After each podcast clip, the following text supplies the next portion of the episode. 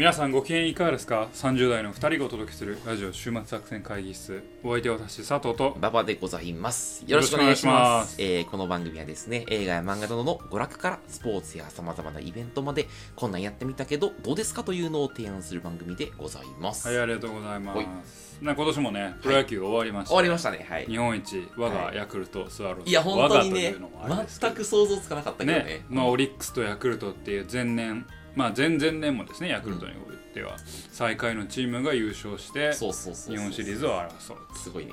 そういうでまあ日本シリーズ自体はね結構接戦名戦が続きましたよなんかって全試合2点差以内ね、2点差以内全部2点差以内で、でとはいうものの、俺見てた本人から見てた人間から言うと、うん。割とエラーでなんか最後終わってるみたいなところがあるからちょっとそこはね例えば最後はあの川端選手のサイナルヒット。あ。もう川端ファンとしてはめちゃくちゃ嬉しいけあどその前にパスボールがあって。えーっと塩見選手がセカンドまで進んだから最後のタイムリーになったんだけどね。うんまあ、そこもまあ抜け目ないヤクルトという言い方もあれやけど、結構ミスがあったうんうんうんうんし。あの他もヤクルトのミスであの初戦ね、うんマクガフが自滅しちゃって。あの終わるとかもあったから、ちょっとねあのめちゃくちゃしびれたねんけど、うん。あのファンとしてはヒヤヒヤするようなああ、はいはいはいあはいはい。の試合だったな。日本シリーズ特有のところはそうねそうね。あのほら山田テストのスリーランはマジで鳥肌立ったけどあれね、うん。俺も見てて、うんあのちょうど俺フジテレビかな、うん。見ててあの元木とうん。古田が解説で、うん。山田ですとはね、うん。こういう時打つんですよね。なんか打ちそうですよね雰囲気がって言ってたらまあちょっと甘かったかな、うど真ん中気味の。インコース寄りのまあまあまあまあ、難しい、うん。そう結構甘かった印象だったんやけどそれはレフトスタンドにうん。ボーンって入れて、ねそうそうそうそうそう。でもその後負けるっていうのがそうだね。そうだね。あジョーンズがね。軽く振ってね。あれはビビりましたね。でね5対5追いついて。そうそうそうっていうのがまあまうん。ああれだなと思って、で振り返ってね、うん。最近やっぱこう野球おもろいなって思いながらうんうんうん思うのは、うん。パワープロの楽しみ方はもうちょっと変わったなほと思って俺の中で。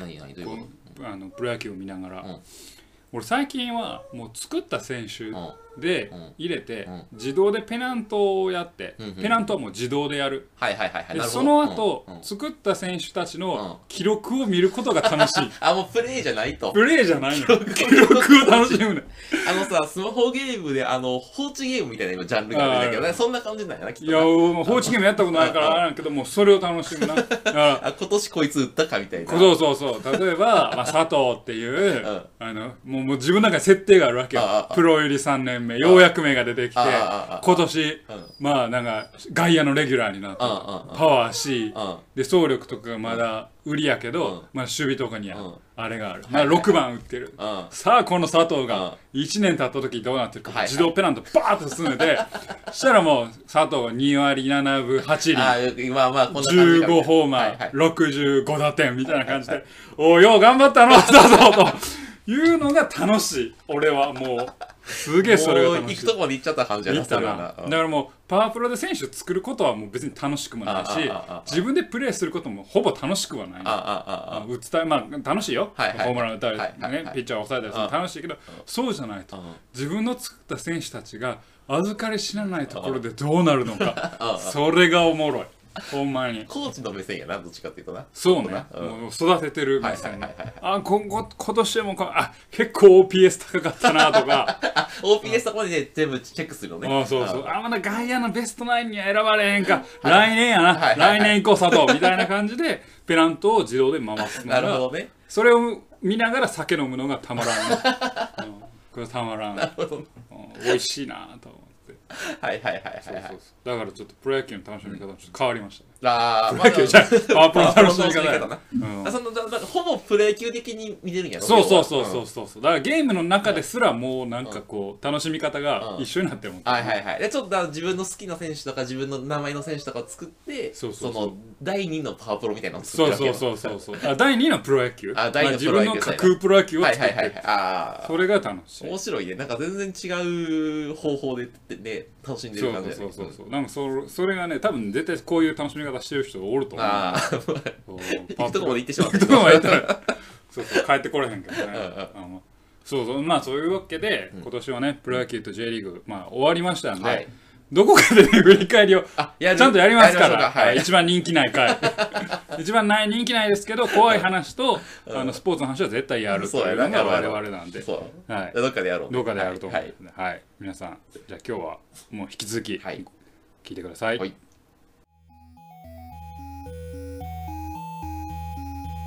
はい、というわけで今日も会議を始めていこうと思いまはい。す。今日のテーマは何でしょうか？今日のテーマはですね、私最近、私の会はですね、うん。ここ何ヶ月か映画の話ばっかりしてたんで、多かったわ確かはい。に、うん。漫画の話をほう久しぶりに。思います。はい。で、2022うん。佐藤的うん。この漫画がすごい。あ来年の凄さ。2022、21。21か。ごめんあそうそう2021もう来年に行ったつもりでいるよ21お この漫画がすごい、はいはい大将。えー佐藤的この漫画がすごかった、はい。はいはいはいこの漫画おもろいんちゃうおうかおうおう。いいねのやつをやりたいなと思ってて、はい。うんまあねトップ10ぐらい言えてればいいんですけど、えー時間の関係上うん。2つです。ベスト2ベスト2ベスト2ってあんまり聞いたことないな。ベスト3を聞いたことあるけ年もまあいろんな漫画読みましたけど、まあ今まで読んでなくてあこの漫画面白いなっていう漫画もたくさん。ありましたうんうん例えばこのあのラジオの中でね、あのタマさんが紹介した「うんフラジャイル」とか全然読んでなかったけど俺読んであけめっちゃおもろいやんこの漫画とかあのまあいろいろき出てた漫画で最近読んであこれ面白いなって漫画もあったんですけど、うんうん。まあ、この漫画がすごい佐藤大賞、うん。ベスト2、はいはい行きましょう。ベスト2はうん。まだ2巻ぐらいしかあ出てない。そうなの？ん。だから今年始まった。これから行くだろうこれから行くだろうの漫画うん。2冊。うんでこのちょっとなんか私惹かれてしまった。ほうほうほうほうほという漫画2冊をちょっとご紹介したいなと思います。うん。で1個目うん。はこれ言いながらうん。もうささっき抜かれました。う抜かれた？この漫画がすごい2022今年発表されたんですけどほうほうほうほその中で取り上げられちゃいました。あそうなの？い一作は。うなるほどね。うん第6位。はいはいはい。女子部門第6位で。女子部門。と取られちゃったんですけどほうほうほう。えー作品がですね「ブランクスペース。知らんわ」という。ブランクスペース。はい。ほう熊倉昆先生の作品、はえーでこれやってるのがですねコミプレフラットヒーローズというウェブ漫画誌。あ知らんわそれもそうあんまよくプレブラックヒーロー。うん。あうんプラフラットヒーローズといううん。ウェブ漫画誌で、うん。なんですけどまあその実際にねこの漫画がすごい2022女子部門第6位に選ばれるぐらいのうん。作品で、うん。俺これ言ったらちょっとつぶれるなってちょっと思っとってんけど、あああああ。あの先に出ちゃったんでもうもう今から何言っても説得力が 私ないんですけど。ど。はいはい。さっきになっちゃったからね。でねあのーこれ僕熊倉昆先生って全然存じ上げなくて、うん。これ読む前は、うん。であのー読み始めてこのブランクスペースを読んで、うん。まあ、伝えでたまたま見っけて読んであ面白いなと思って、ウェブで公開されているこの方あ熊倉先生の作品を何個かちょちょっとゆ何話か見た読んでんやけど他の作品も、うん。あこの人って独特の空気感を持ってる先生だ、へー。作品群だなと思っていて。どどういうのが多いの？そう。でどういうのが多いかっていうと、日常の違和感。あ好きそうねってうん。日常の中にある違和感でうん。キャラクターの心情を動かしていくっていうようなタイプの作品を結構書いてはいらっしゃる方で物語はなんか大きくは動かないんだけどうんうんも、まあ、独特の空気があるっていううんこの先生僕たち非常にあの注目注目というか面白いなと思うってて、へえまあ、ブランクスペースそのものもやんやけうんど、あのまあコミックデイズで、うん。あの読み切りになってる「万丈兄弟」っていうこれ1話で一話というか、うん。あの読み切りなんで、すぐ終わるんですけど、うんで会う人はこのブランクスペースもぜひ読んでもらいたいなとあ思うあじゃあまず万丈兄弟を読んでおでもろいと思ったらこの空気なんかなんかおもろいなって思ったら、ブランクスペースも読んでほしいなという感じですと。で、え自分はブランクスペースのストーリーなんですけど、まあ大きいストーリーは、えー、といわゆる、えー女子高生のが、えー、とある女子高生と出会って、うん。その2人の出会いがいろんな事件、えーとか物語を、まあ、進めていくというような、ガールミーツガールものと言われるほうなるほど。ものでございます。で、えーまあ、女子高生に、まあ、狛江翔子ちゃんという、まあ、この主人公がいるんですけど、この子が、まあ、ある雨の日にですね片桐水っていう女の子と出会うんです、同級生の。今までは友達じゃなかった、うん。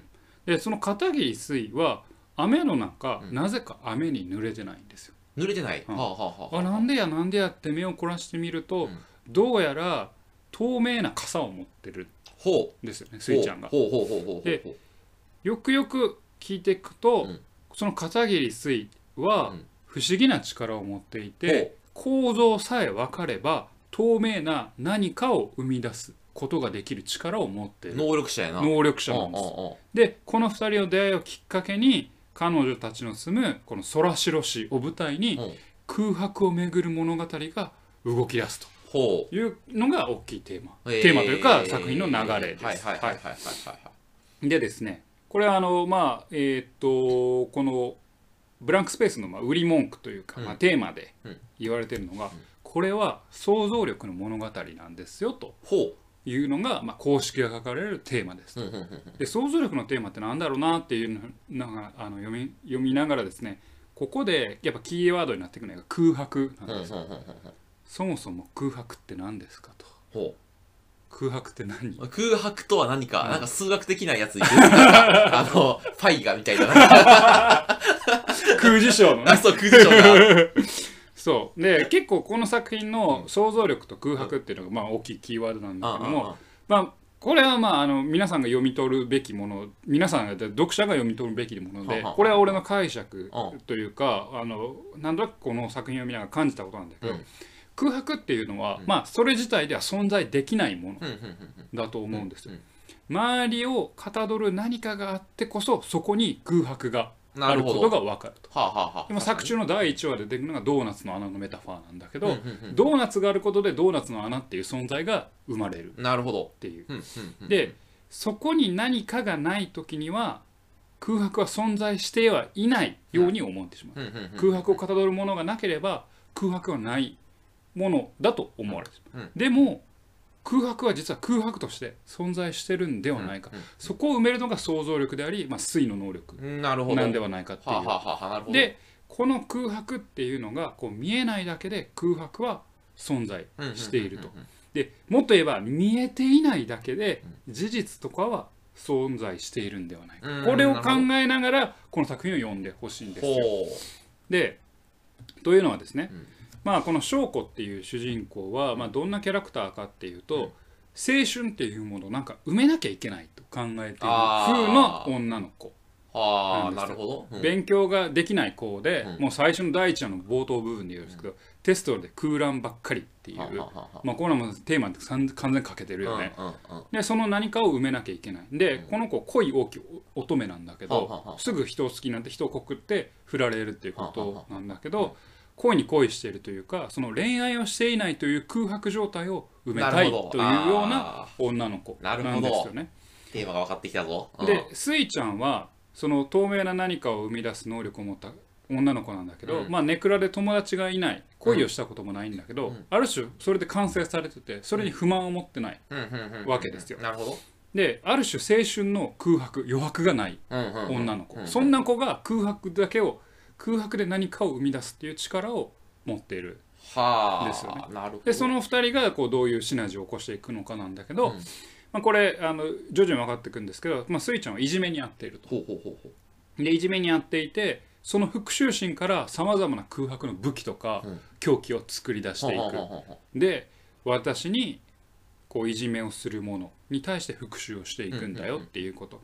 で翔子はその、えー、水のいじめに対して全く気づいていないんです。うあいないんだ。で2巻の後の方とかでちょっとずつその空白のメタファーとその水が、えーいじめられていることにに気づくだろうなっていう示唆が与えられている。はあはあはあ。要は空白として見えないと気づかないんだけど、うん。見えないだけで空白は空白としてうん。存在している、うんうん。これなんかちょっといじめのメタファーというか、うん気づいていないけれどもそこに事実はあるんだよってはいうようなことに聞いていくと。いうようなところがなんかこうあの空白っていうテーマと,、えー、とある種の事実を気づいても気づかない。空白はないんではなくて見えていないだけっていうところがつながってきてちょっと面白いなという作品です。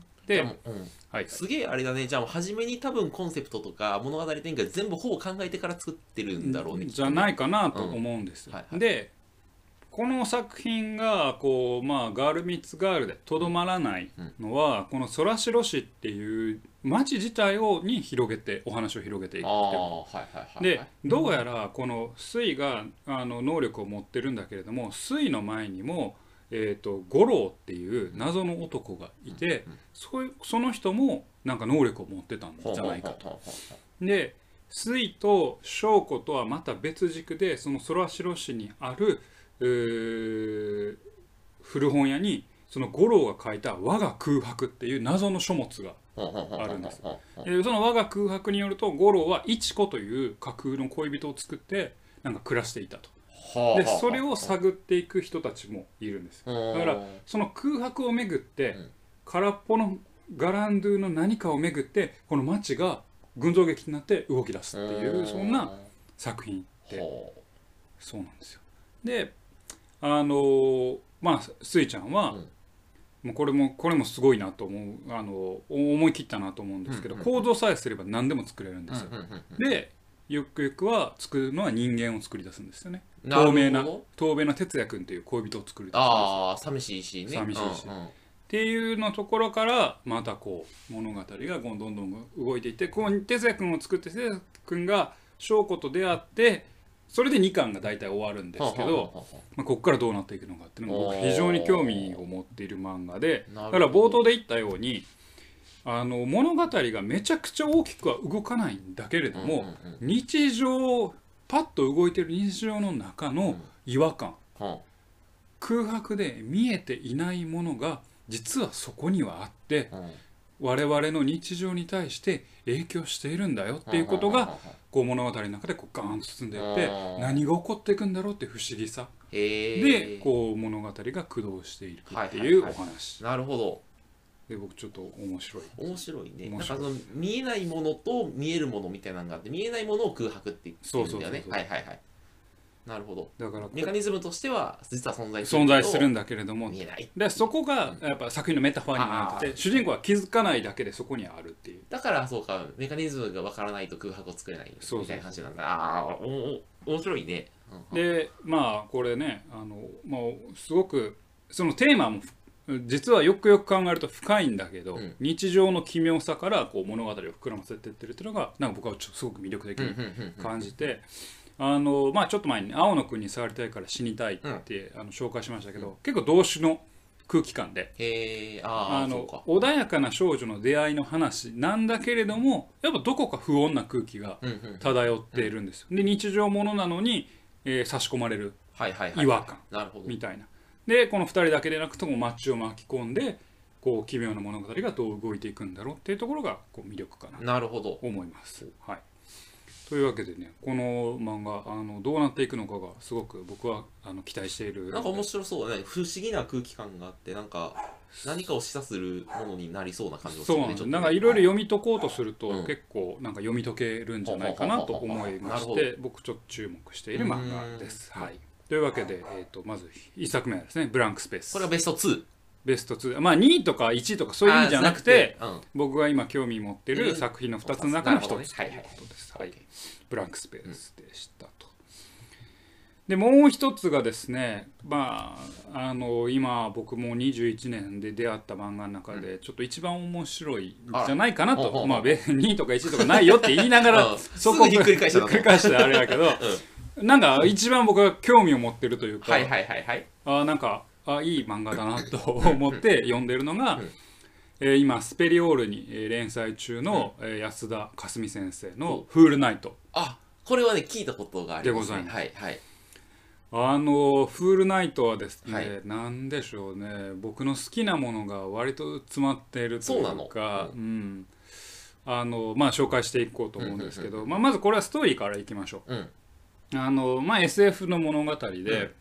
えっ、とね確か2300年みたいな。結構未来まあ、未来の話なんです。でどういう世界かっていうと,、えーとまあ、地球がですね、分厚い雲、まあ、何があったか分かりません、うん。分厚い雲に覆われて、うん。日が差さなくなっうんうんうんた地球。うんっていうのがあります。でこの地球どうなったかっていうと冬と夜ばっかり続くと。当然日光が差さないですから。ああはいはいはい。冬と夜ばっかり包んで、うんでここでキーポイントなのがその世界の中で植物が全て枯れてほとんど枯れてしまった日光が育たないから育たんからで植物が枯れて酸素も薄くなった世界で。あ植物がいないから CO2 を CO2 構成しないから構成しないからはいはい。で人類はそこで新たな技術を生み出すんです。ようんうんうんそれが、えー人間を植物に変える技術。ほでこれが点火という技術なんです花に転じると書いて点火点火の技術なんですけれどもこれによってその植物になった人間から酸素を作り出して生き延びていくと。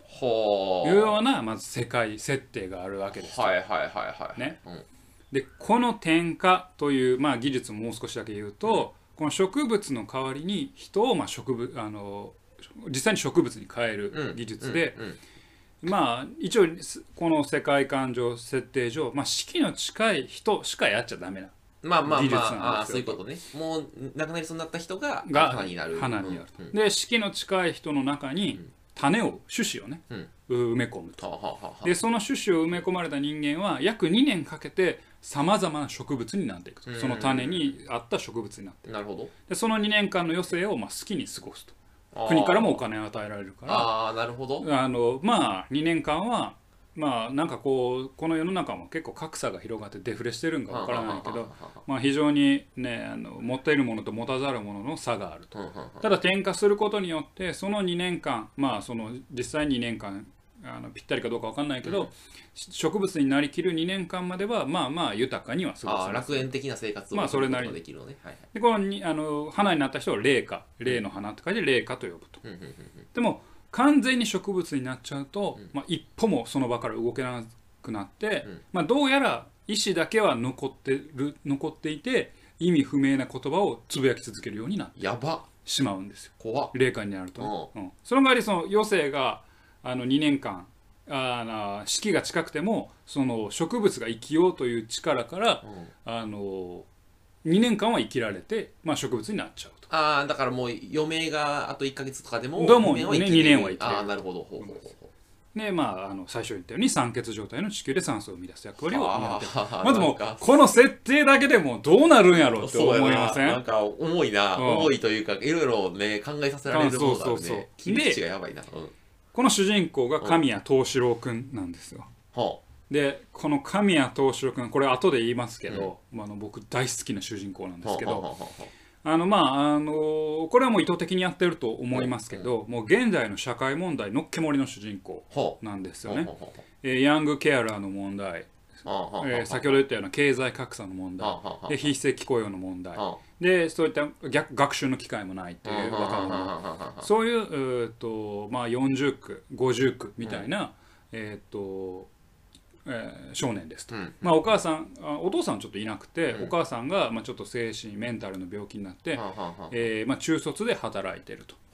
でもこう工場で働いてるけども非正規で、えー、とあんまちゃんと給料もまあブラック企業給料も与えられずに、うんもうあの薬代もめっちゃかかってはあはあ非常に苦しいなるほど。というところ、でそういったあの東四郎君がもうこれやってられんと、うん。もうどうしようもないからっていうんで、えー俺は転化する。はもう若いのに。人生をもうそう体も別にあの丈夫やけあど、もうやってられんと。あの俺は転化するんだと、うん。うん。転化して、えーと幸せに生きるんだっていうことから、えーと第一話でも転化するわけです。はでその転化をするためのあの、まあ、公務員国家公務員のまあなんかなんでしょうね組織みたいなのが転化員というまあ組織があってうん。そこに住んでるのが東四郎の幼馴染の、えー、と蓬莱由美子さん。っていう子がいて。でその由美子のところに東四郎がある日やってきうん。て俺は転化するんだこんな苦しい、えー世の中なんてこう、えー、とやってられないから僕は転化するんだっていうところからお話が進むでねこれのまあまあ魅力ですよ。もうもう魅力だいぶ伝わってるんじゃないかと勝手にす信じてるんだけどこう社会問題現代のあのまあ東四郎にね置き換えて、えー、と現代の社会問題のっけ盛りにして、でまあ植物がなくなるっていう、まあ、に環境問題のある種のメタファーだと思うんですけどこうのっけ盛りしながらこう SF 設定でかつ東四郎が追っかけてるのは人が生きるっていうのは何なのっていう普遍的で根源的なテーマに挑んでいるんですよ。あだから結構すごい挑戦してーる漫画なんですよね。でそのまずその心意気がすごいしそれに見合う画力が僕はちょっとすごいなと思ってなんか人間の描き方とか結構まあまああのまあえそんな画力あるっていうふうに思うかもしれんけど、これねやっぱりこういう特殊な世界観をやるっていうことで細かい書き込みっていうのがもうめちゃくちゃよくできているんですあよーなるほど。で SF とか、まあ、特殊な世界を描くときに必須なのは、なんかねその世界がどうだって言葉で説明するよりも細かいガジェットとかルールがしっかりしてますかっていうその世界を伝えるルールが、っていうところがあっていい映画とかいい SF 漫画とかっていうのは細かいガジェットであったり細かい絵作りっていうのがすごくよくできてると思うんですけど語らずとももうもう感じ取れるもの感じ取れるものがあって、まあフルナイトの場合はそれがまあできてるというか、えー。まあ、すごくできてるというふうに思います。は。でこう何よりもまあ魅力的なのはですねやっぱりもうさっきも言った通り東四郎くんが魅力的なんですよ。ほう。この主人公の切実さ。これがもうたまらなくいいなと僕は思っていてあの蓬莱由美子のところにやってきてあの東四郎がねやってきて俺は転化するんだと。でどうやら体に病気は全くないのに、工業用水を飲んで体の中にいろんな菌がほもう入っていると。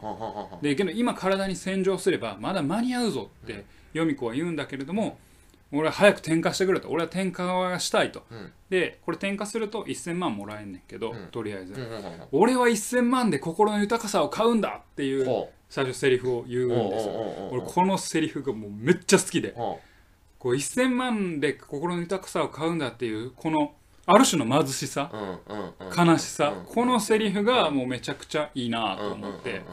でまあこうある種ねやけになって人生を犠牲にして転化して霊下になることをまあ東四郎は霊あの選択するんですよ。まあどうしようもない状況からもういその場の1000万2年間の1000万なんてまあうん。正直大まあしたことなくて、えーと短期的には経済的な豊かさを得るんだけれども、しばらくするとこの2年っていう寿命がめちゃくちゃ惜しくなってくるわけで東四郎は。で自分の人生には何か意味があるはずっていうことで音楽をやってみたり何やしてみたりするんだけど果たしてこの人生2年の中で俺は人生の意味を見つけられるんだろうかっていうことに迷い出すわけ。こんなに魅力的な主人公いますかと。ね。うん。でなんでこんなみ主人公あのこう、えー、と言うかっていうと、うん。こういう心の動きっていうのがこの主人公の置かれたあの設定も相まってですね、うん。めちゃくちゃ生き生きしてるんですよ。で最近の漫画で、なかなかこう明確にこれだけ主人公にチャレンジングな設定をさせてうん。かつ主人公の心の動きっていうのを描く作品ってあんまりなくて、はいはいはいはい。こんなに主人公主人公している主人公はないぞと。なんか終わりが設定されてるけど若いっていうのってあんまないそうよねこの切実さってめちゃくちゃあるじゃないですか。はいはいはいはい。なるほど。これがこうもうこれ彼がどうなるのかなっていうのをね追い追っていきたいなって見るだけで、うん。この作品もう買ってるなって俺は思うんよ。えその東四郎君はその物語が見見つかるの？この2年で何かをなそうみたいな？ここに意味を見出そうみたいな？それともまあまだ2巻の時点では全然見つかってない。見つかってないんだけれどもまあちょっとこれもまあお話にうんいっていくと、えーっとねまあもちろんそれだけではお話じゃなくてお話全体としては、あのいろいろ謎がいっぱいあるわけです。よ。えー、と東四郎は転化した中で、えー、と唯一新しい能力を手に入れる。それは転化した人の霊下になった人の声が聞こえる。はでさっき冒頭で意味不明霊下になった人は意味不明な言葉を喋るってあ言ったけど東四郎は何を喋ってるかが分かるんです。東四郎。で意識がやっぱあるんだ。ある。東四郎だけは霊下の言葉を聞くことができるっていう能力を得るんですでそれは今まで転化した人にはなかった能力で東四郎だけが持ってるこれはなんでやっていうこともあるし、うんその能力を鍵にして、ん。えー、ヨミ子は南極にいる友達南極を目指して消えた女の子を探してほしいって言うんですで作中で他にもまあ課長とかも出てくんねんけど、南極に何かがあるぞっていう南極の謎っていうのがあると作中には南極にはひょっとしたら太陽の光もあって何かがあるのかもしれない。うんわからうん。ないそこは作中で何も語られてないけど南極の謎うんっていうのもあるし東四郎だけがなんで霊下の声を聞こえるんだろうっていう謎もあると。でこの2年という時間の中で東四郎は人生の意味を得ることはできんですかっていうところもやっぱ鍵だしこういう作品の謎がいっぱいある。はいはいはい。でまああのこれはエピソードなんだけれども、で多分連載中の作品ではもう畳まれてると思うんだけど、うん。2巻時点ではうん。まだ始まったばかりなんだけど、IB 事件っていうのでえーっと霊下になった人は本来は動けないんだけれども、霊下になった人が殺人を犯してるんじゃないかっていう事件が起き始める。はで東四郎はその事件に迫っていくんだけれども、あはいはい。まあ、これもどうなっていくのかっていうところも謎があってこう物語をしっかり引っ張る謎うん。この世界を引っ張る謎っていうのも南極とか、えー、とこの IB 事件とかってもありつつもうん東四郎という主人公がどうなっていくのかっていうこう魅力的な主人公の行く末になる気になる。このあの物語とキャラクター両軸で気になるところがある魅力的な作品だと思ってます。このあーいやフールナイトは。いやーすごいね。すごいねこれは。いや面白いですよ。これなかなかあーいいなと思って。ね迫っていくのはもう普遍的なテーマなんですよね。死生観とか。死生観とか生きるって何なのって結局っていうところです、はいいやーこの霊下になってさ動けないけど意識はあり続けるってもう本当に地獄だよね。そそのね。地獄。うん。うでもまあ霊界になった人は何も感じないんかもしれない、あー。ねそこの想像力があるだけで本当になんかゾクッとするね。そうそうそう。だからこれがで少しずつ東四郎にはまあ寿命というか、終わりが近づいてるっていうのが、まあ、まだ2巻やから、うん。まあ、あの転化したばっかりやからうん。そんなにやけど、うん東四郎も自分の中で時間っていうのはないんだろうっていうこの切迫感。ここがねもうこう入っちゃうよね。はいはいはいはいい。やこう最初は1000万で心の豊かさを買うんだって言ってたやつが、心の豊かさって何？人生の意味って何？あって考えるのがこれはその主人公のテーマをあの、まあ、現代の社会問題に置いてるっていうことも翻ってなんか我々にとって訴えかけるなんか切実なメッセージでもあるなう。んまあまあていうそうだね。それこそね大きい物語小さい物語の話じゃないけど、うんうんある種の価値観がなくなった中で、自分の意味ってなんだろう生きる意味ってなんだろうっていうのは多分こう今生きる人たちがみんな見ないままあの生きてることだとあの、あの問われてることだと思うんですよ。それをじあの短いスパン2年しか生きられないよっていう中で、えー、とうん東四郎に挑戦させているっていううんこの作品に東四郎がどんな答えを出すんだろうなっていうのがなんか面白そうだ。ね面白いなと思う。である意味だからその日暮らしでそんな物語とか考えられなかった状態から1000万もらうことによって意味を探せる状態にとなっちゃなったわけやな。そうそうそう意味をそうそうそうそう。あのマズローの欲求改造説なんだ。うん。うん。その今生きることはもう満たされてしまう。生存的なな生存では満たされてしまう第一的なでも自分の死はもう逆に言えばもううんうん推しが決まってるからもう最上位の欲求をうん。満たさないとうん。どうすればいいんねん俺うん。っていうところ2年以内に。2年以内に。すごいテーマだね。そうそれがね。そう。だから人間の豊かさっていうところもかなりあの心の豊かさっていうところも結構鍵になってる作品であいやいやいやうん面白いですね。まあもう少し言うとまあこうヨミ子がね、うん。あのアイビーに襲われるんですよ。そのツタ人間に。でヨミ子は食べることが大好きでほ本人は食べることが心の豊かさだって言ってうるんだけどおうおうおうおうアイビーに刺されたことによって命はとどめるんだけれども胃がぐちゃぐちゃになってうん。物を食べれなくなってしまうわけうん。です豊かさの根源を失われてしまう。そこにあの東四郎は非常に心を痛めるんだけれどもだからそこで東四郎が何を気づいてどういう感じ方をするのかうん。事件そのものに加えてやっぱ東四郎の心の動きっていうのは追っていける。うん。ちょっと主人公に寄り添えるというか主人公がどうなるかがすげえ気になるはいはいはいはいはい。漫画で僕はちょっとこれはもうたまらんなと思って。感情移入できるのなかなかないものねな最近かなかね、ううん。ん、ちょっとこれは来たなと思いますね、えー。この漫画来たなっていうはいはいはいはい思い。ます、うん。はいそんな感じですね、はい。というわけで、はい。今日はじゃあ。今日はこう2作品、うん。えーと「ブランクスペース」と「フールナイト」とうんいうことで、えー、と佐藤のこの漫画がすすごい。ごい2021 2021ということで。また2巻ぐらいでな。両方とも2巻しか出て今後ないですね。広がるであろう広がるであろう。2022はもうめちゃくちゃ注注目される注目される漫画ということで、ぜひねあの皆さんにも手に取っていただきたいなはい。というふうに思いました。